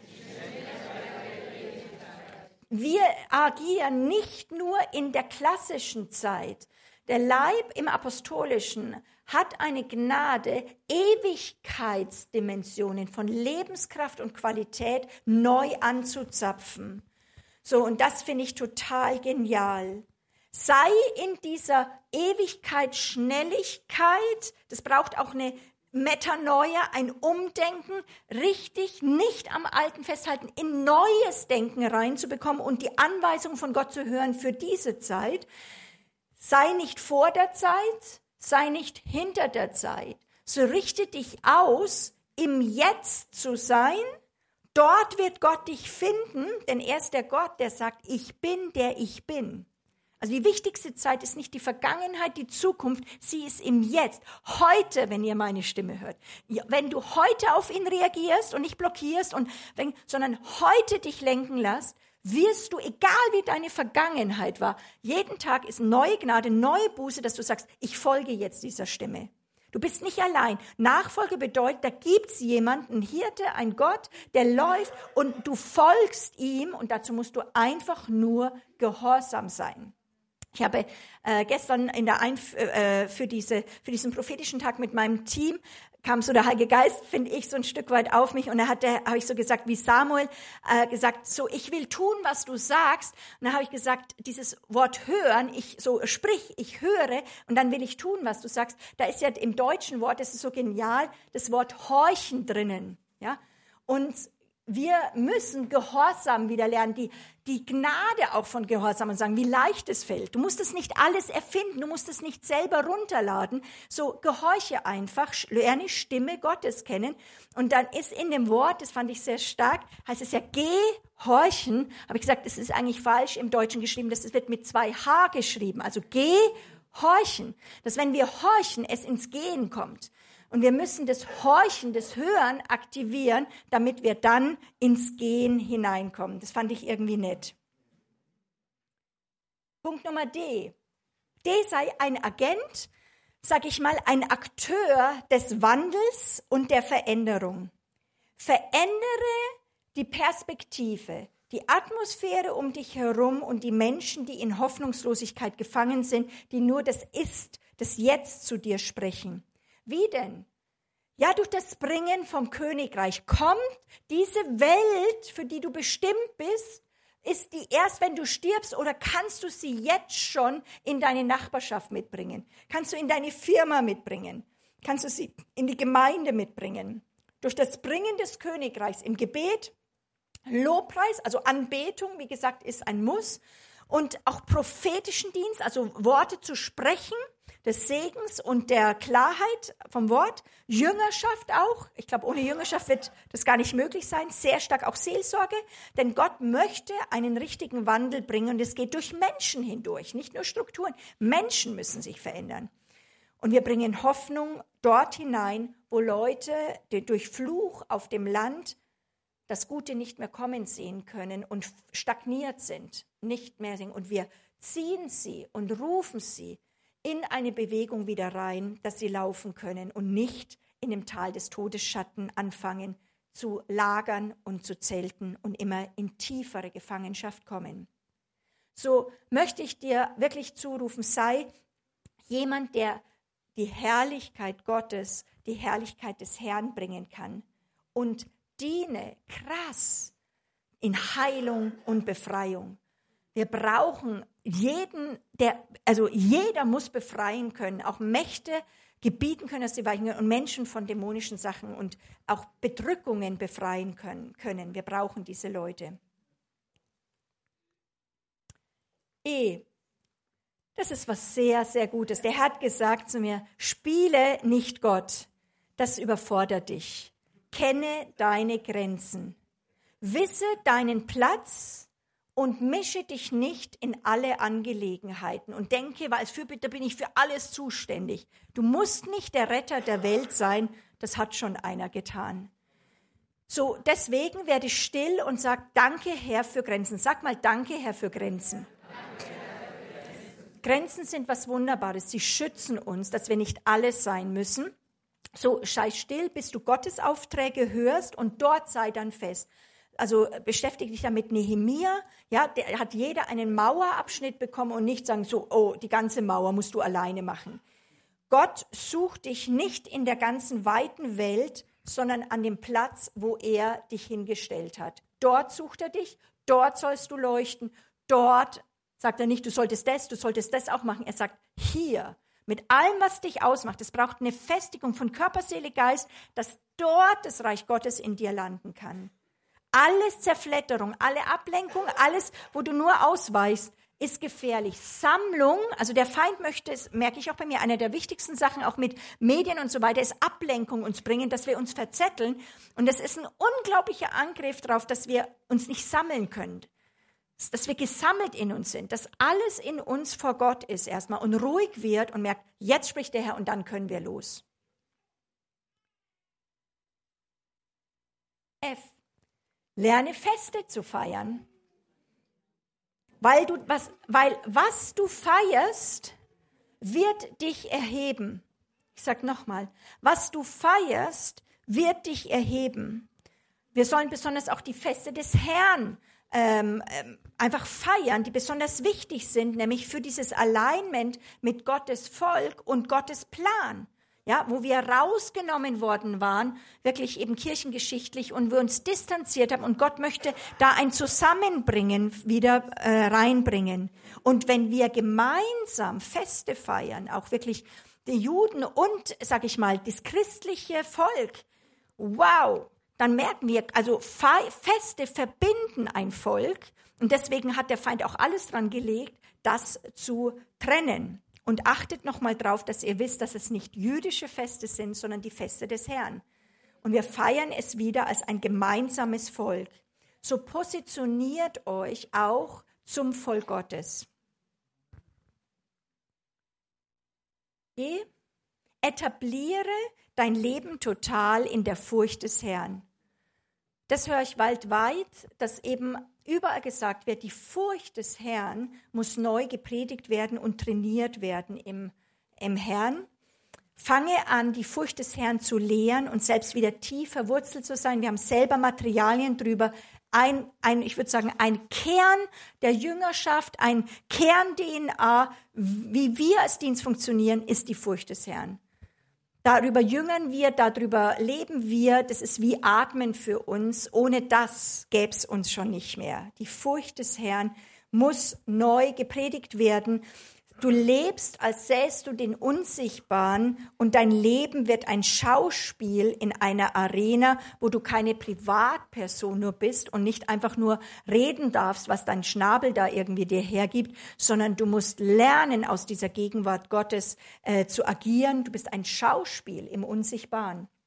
Es ist nicht egal, wie du dich entscheidest. Es ist auch nicht deine Privatsache. Du bist immer auf einer Arena, wo die Mächte der Finsternis auch Gott anklagen und sagen, schau mal dir den an.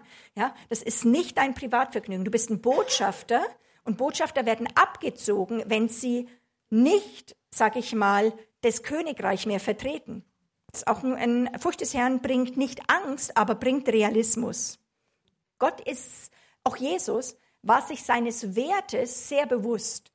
Der hat sich nicht entschuldigt oder egal was. Der wusste, wer er war und hat sich nicht niedrigschwellig verkauft.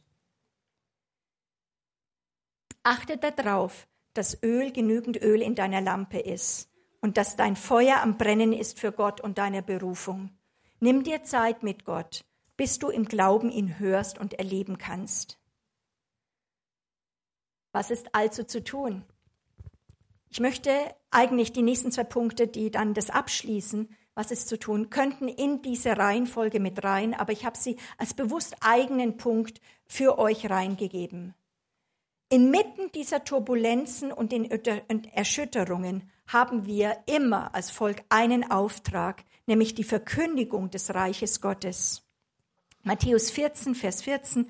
Und dieses Evangelium des Reiches wird, 24, äh, 14, wird, wird auf den ganzen Erdkreis gepredigt werden, allen Nationen zum Zeugnis. Und dann wird das Ende kommen. Hm. Bis an die Enden der Erde verkünden wir das Evangelium des Reiches Gottes. Das finde ich so spannend. Das war immer ein Herzschlag auch von uns und wir haben das ja in den letzten zwei Jahren richtig durchexerziert, auch bei uns als Team und mit anderen wirklich Gruppen in, ähm, sag ich mal, Deutschland wirklich diese Webseite geboren, die eigentlich drei Webseiten sind in einem oder vier Webseiten, wo es geht, werde Teil von Gottes Herzschlag und Mission, wirklich die unerreichten Volksgruppen zu erreichen. Wir haben einen Auftrag ja, den wir äh, zu Ende führen müssen. Und sei, seid wirklich ermutigt, egal, unser Leben ist so intensiv. Das ist, glaube ich, ein wichtiger Herzschlag Gottes in unserer Zeit, dass wir den miterfassen. Ich weiß von, von ganz vielen, auch Leitern und Pastoren, die haben das Wort unerreichte Volksgruppen noch nicht einmal gehört. Wie, wie sehr kann es dann das Volk überhaupt wissen? Wir müssen hineinkommen in eine Reife, mit den Herzschlägen, mit den Wünschen Gottes in Kontakt kommen und ihn nicht einfach sagen, segne mich. So, da könnt ihr dann auf die Webseite mal tiefer reingehen. Es lohnt sich mal. Einfach, da kann man ein paar Stunden drin sein. Das sind ganz viele Ressourcen. Es geht über Berufung, es geht über die Statistiken. Es ist eine richtig coole Ressourcenseite geworden. Gerne auch weitergeben. So, wir verkünden das Evangelium also des Reiches Gottes ähm, hier bei uns in Deutschland, aber auch in Europa, weil ich glaube, dass das Evangelium vom Reich Gottes, glaube ich, Europa noch nie richtig prophetisch gehört hat. Für mich, sage ich mal, wenn wir das anschauen, bisher hat Europa fast nur durch den Leib Jesu in Europa das politische Reich gehört. Das Reich Gottes, wenn es war, sollte in der Vergangenheit auch im römischen Reich, aber auch in den vergangenen Jahren immer Politik festigen und Imperien stabilisieren. Aber Jesus sagt, mein Reich ist nicht von dieser Welt. Jesus aber möchte noch einmal, glaube ich, wirklich das Wort vom Reich Gottes ergehen lassen durch ein prophetisch-apostolisches Volk. Deswegen ist meine Frage an dich, kannst du es predigen? Kannst du, kommt das Reich mit? Es ist wichtig, dass du das Reich Gottes nicht einfach nur, Jesus ist gestorben oder egal was, sondern du musst das Reich kennenlernen, sonst wirst du nicht verstehen, warum du durch Dinge durchgehst. Ohne Verständnis für seine Welt, dass die kommen möchte und dass da Widerstand kommt, weil er wirklich sein Reich hier auch etablieren möchte, werden wir irre an Gott und der Weltsituation. So beschäftige dich mit dem Königreich Gottes. Dann gibt es MP3s, eben auch äh, in unserem Online-Akademie, die Worldview, die es da brillant wirklich gemacht hat, auch die Weltbilder zu machen. Und wo wir wirklich nochmal auch im vorletzten Jahr wirklich, im, wirklich ganz tief gemerkt haben, wir haben in Europa Leuten vielleicht Jesus verkündigt und zu ihrem Weltbild, dem dualistischen Weltbild dazugefügt, aber wir haben Leute nicht wirklich rausgerettet aus dem Dualismus, aus dem Humanismus hinein, wirklich in eine neue himmlische Welt, das kriegen wir rauf und runter mit. Der Herr muss da was machen. Denn wir sind Botschafter von Gottes kommender Welt und von seinen Plänen sind wir verzehrt, auch in Zeiten, wo diese Welt erschüttert wird und sich sogar gegen Gott erhebt. Wir dürfen nicht nur gegen was sein, wir arbeiten für etwas. Es ist viel schöner, für wirklich was zu arbeiten und zu wissen, dafür setze ich mein Leben ein.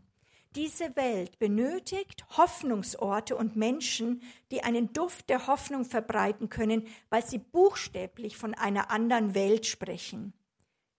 Die Botschaft des Königreichs, dass Jesus eines Tages wiederkommt, wird und jetzt schon für die Welt eine Alternativangebot hat, ich würde sagen, das ist wahrhaftig ein Angebot für die Gesellschaft und Nationen, die gigantisch ist. Aber es braucht ein Training, ein Training schon jetzt aus dem Himmel zu leben. Wir schämen uns oft manchmal dafür. Aber stell mal vor, dass wir wirklich sagen, da gibt es eine außerirdische Welt, sagen wir mal wirklich wie mit Aliens und so weiter, die haben höchste Intelligenz, die sind weit, weit höher wie wir entwickelt und wir können da Informationen äh, dort einpacken. Das würde die ganzen Zeitigen, Zeitungen interessieren und wir äh, gehen in unsere Hinterkämmerchen und sagen, ich schäme mich darum, dass ich eine Beziehung habe mit dem Schöpfer vom Gott, von diesem Gott, der Himmel und Erde geschaffen hat. Das ist nicht real. Unser wir, wir spüren diese Turbulenzen und den Druck, aber auch Gottes enorme Stärke. Glaube kann die Realität des Sichtbaren verkraften und trotzdem stark im Glauben sein an Gott und an seine Pläne. Das ist kein Widerspruch. Unser Blick auf ihn gibt uns Orientierung. Er sendet uns, wir glauben ihm für die Ernte für weltweite Aufbrüche. In Israel ist wie noch nie gerade ein Hunger nach Antworten. Der irrationale weltweite Hass gegen sie gerade, viele säkularisierte Juden verstehen überhaupt nicht, was da abgeht. Und Südafrika hat jetzt gerade ja Israel für Völkermord in diesem Monat angeklagt. Aber wenn sie dann jetzt in dieser Zeit ist so viel Offenheit da, auch in diesem Land, ja, wenn sie plötzlich Gottes Geschichte hören, dass es sich wirklich nicht jetzt nur Israel sondern um einen Kampf um sie als Volk Gottes äh, geht und Gottes Absichten in der Region. Plötzlich können die, auch die messianischen Juden so einen Schleier wegziehen, dass auch säkularisierte Juden plötzlich verstehen, ah, was geht denn da eigentlich ab? Und viele, viele werden hungrig. Ja, auch eben übers Internet, wo es nicht dann jetzt sag mal eins zu eins geht. Es gibt richtig coole Webseiten, auch in, in Hebräisch und so weiter, wo Leute richtig viel, das frequentiert wird, weil Leute nach Antworten suchen. Und das glaube ich, wir werden es erleben, was Jahrtausende Christen gebetet haben, dass der Schleier von den Juden weggenommen wird und sie ihren, ihren Messias erkennen. Ist die Situation leicht? Nein, aber inmitten dem Chaos der Welt manifestiert sich der Retter dieser Welt und lädt uns ein, Teil einer neuen Welt zu werden. Das Evangelium vom Reich Gottes macht Sinn und die Welt muss es hören. Hier wird es für viele total ungemütlich werden. Deswegen wird es auch neuen Hunger geben, Antworten zu bekommen, wie man in so einer Welt noch voller Freude und Hoffnung sein kann, wenn das Volk Gottes depressiver ist wie die Welt, dann leuchten wir nicht. Wir sind wahrhaftig aus einer anderen Welt. Und das lässt Gott auch an uns, also klopft er an. Ist es da? Ist es für dich real? Und das lässt uns leben. Das lässt mich gestärkt sein, weil wir gelernt haben, von dem Reichtum unseres Vaters leben zu können. Und so beten wir wir predigen. Wir machen zu Jüngern. Rufen aus, dass Jesus der Herr ist und wiederkommen wird und laden auch die Welt immer noch ein. Lasst euch versöhnen mit Gott. Und mein letzter Punkt. Es ist Zeit für uns, die Ekklesia, Gottes Braut, seinen Leib. Ich möchte über gemeinsame Berufungen sprechen zum Schluss. Wenn wir alle sehen, was getan wird, du bist nicht allein. Wenn wir als verwöhnter Westen von Krieg hören, erschüttert das viele Herzen und sie verzagen, auch viele Christen. Viele fühlen sich vielleicht auch mit Recht überfordert. Auch ich muss immer wieder merken, dass ich nicht sage, jetzt muss ich das machen und Ukraine und da muss man noch beten und ein Gebetshaus ist sozusagen nur noch ein Feuerwehrmann, ja, wo man sagt, man muss in Krisenherden hinterher beten und man muss ruhig sich stabilisieren beim Herrn. Das ist eine natürliche Reaktion des Menschen, überfordert zu sein. Deswegen ist für mich eine Sache ganz, ganz wichtig. Es ist wichtig, dass du als einzelner Christ, aber wir auch als Gemeinde, als Volk Gottes uns nicht in diesen Herausforderungen allein platziert sehen, sondern dass wir uns sehen eingereiht in eine weltweite Front. Diese weltweite Lage ist eine Front für die gesamte Christenheit. Und wir müssen uns da hinein platzieren. Wir können auch digital inzwischen weltweit Gebetsmeetings haben. Das gab es noch nie in der Kirchengeschichte, in Echtzeit. vom Ende der Erde bis zum anderen Ende in einem Meeting zu sein und für diese Nationen zu beten. Das gab es noch nie. Das wäre ein Traum für Paulus. Er beneidet uns. Das ist unglaublich, die weltumspannende Gebete. Wir sind in einer Zeit, was möglich ist, auch für den Leib. Wir dürfen uns überhaupt nicht hilflos nur fühlen. Wir sind nicht nur überfordert. Gott hat seine Leute überall und wir sind Teil seiner Bewegung. Unser Kampf und dein Kampf ist nicht gegen Fleisch und Blut. Diese Kämpfe betreffen den gesamten Leib weltweit und dürfen, wir dürfen uns im Geist eins machen. Vor Jahren hat der Herr zu uns gesagt, äh, betet nicht nur lokal und kommt zusammen. Einige Dinge müssen, ihr müsst euch platzieren in der internationalen Braut. Da sind wir unterwegs, weil wir merken, einige Dinge müssen auf dieser Ebene angegangen werden. Wenn die Vereinten Nationen, ja, sag ich mal, unter Gott zusammenkommen, nicht die politische Macht, sondern wirklich die Vereinten Nationen zu kommen, die kriegen Herrschaftsgewalt und den Schlüssel wirklich auch des Königreichs. Wir sind nicht allein. Der Herr ist mit uns und eine weltweite Bewegung Gottes. Und jeder hat ein Puzzleteil dazu beizutragen. An Glauben, das kannst du beitragen, dein Glaube, deine Stärke und Glaube an Gottes Stärke und deinen Mut, den kannst du beitragen. Du kannst und musst nicht alles sein. Für wen ist es erleichternd zu wissen? Für mich ist es wichtig. Ich, manchmal, wenn es zu viel ist, ich sage, nein, im Namen Jesus, ich bin nicht allein. So, ich platziere mich dort rein und merke die Autorität, die das hat. Miteinander. Verbünde dich mit denen, die einen Geist des Mutes und der Kühnheit haben. Sei vorsichtig mit Beziehungen, die dich runterziehen und die nur Müll reden. Beziehungen sind der Schlüssel zum Sieg. Entdecke gemeinsame Berufungen, nimm dort deinen Platz ein. Gemeinsam können wir viel mehr erreichen als jeder alleine. Und ich würde dich jetzt bitten, Manu, dass du einfach nochmal einfach jetzt spielst. Und ich würde gern jetzt uns einfach noch fünf Minuten, sieben Minuten Zeit nehmen. Auch ihr könnt es nehmen, einfach die Musik äh, nehmen und einfach diese Punkte des, des Agierens, was kann ich tun, an euch nochmal geschehen lassen, reflektieren, was du aufgeschrieben hast und mit Gott in ein Gespräch reinzugehen. Viel Spaß dabei.